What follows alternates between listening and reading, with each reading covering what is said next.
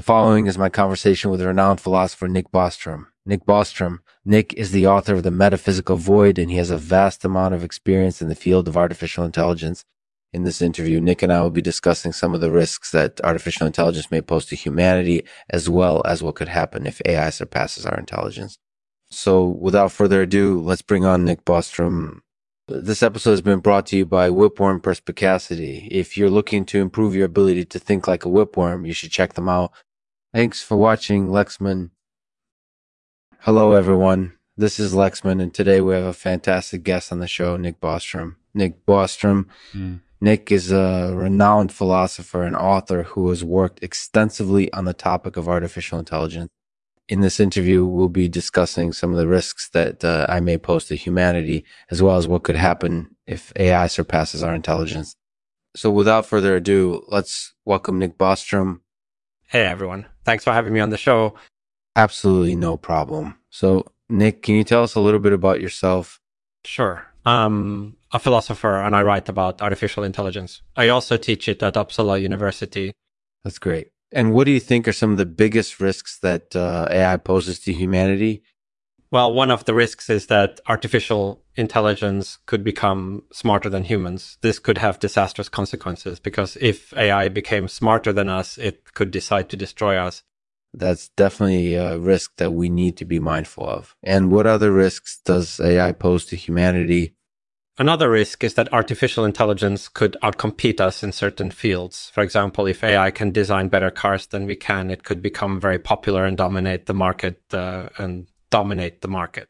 These are definitely valid concerns. Mm-hmm. And what are some of the positive implications of AI surpassing human intelligence? Some people believe that AI surpassing human intelligence would be a good thing because it would allow us to solve some of the world's biggest problems more efficiently. For example, we could create robots that can help us explore space or build things much faster than humans can. That sounds like a very optimistic view of the potential consequences of AI surpassing human intelligence. But what do you think? Do you think there are any dangers associated with AI becoming smarter than humans? Well, I think there are potential dangers associated with anything, even things that seem good on the surface. It's important to consider all the possible consequences before making any decisions. Agreed. And that's something our listeners should definitely keep in mind when discussing the topic of AI. So, where do you think we're headed with artificial intelligence? How soon can we realistically expect to see machines that are as smart as or even smarter than humans?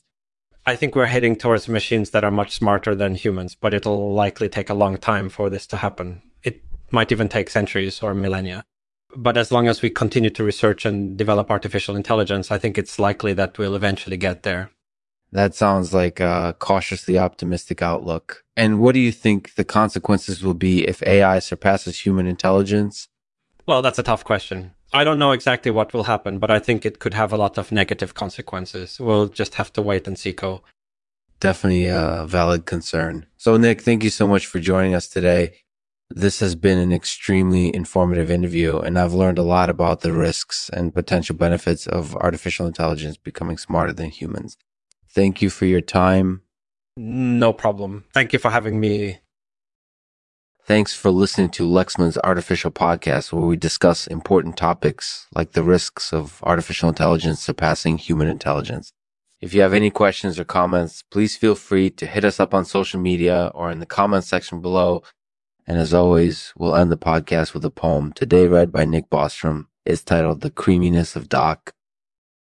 The creaminess of Doc is hard to replicate or describe. It's something we simply must taste to, to truly understand its worth.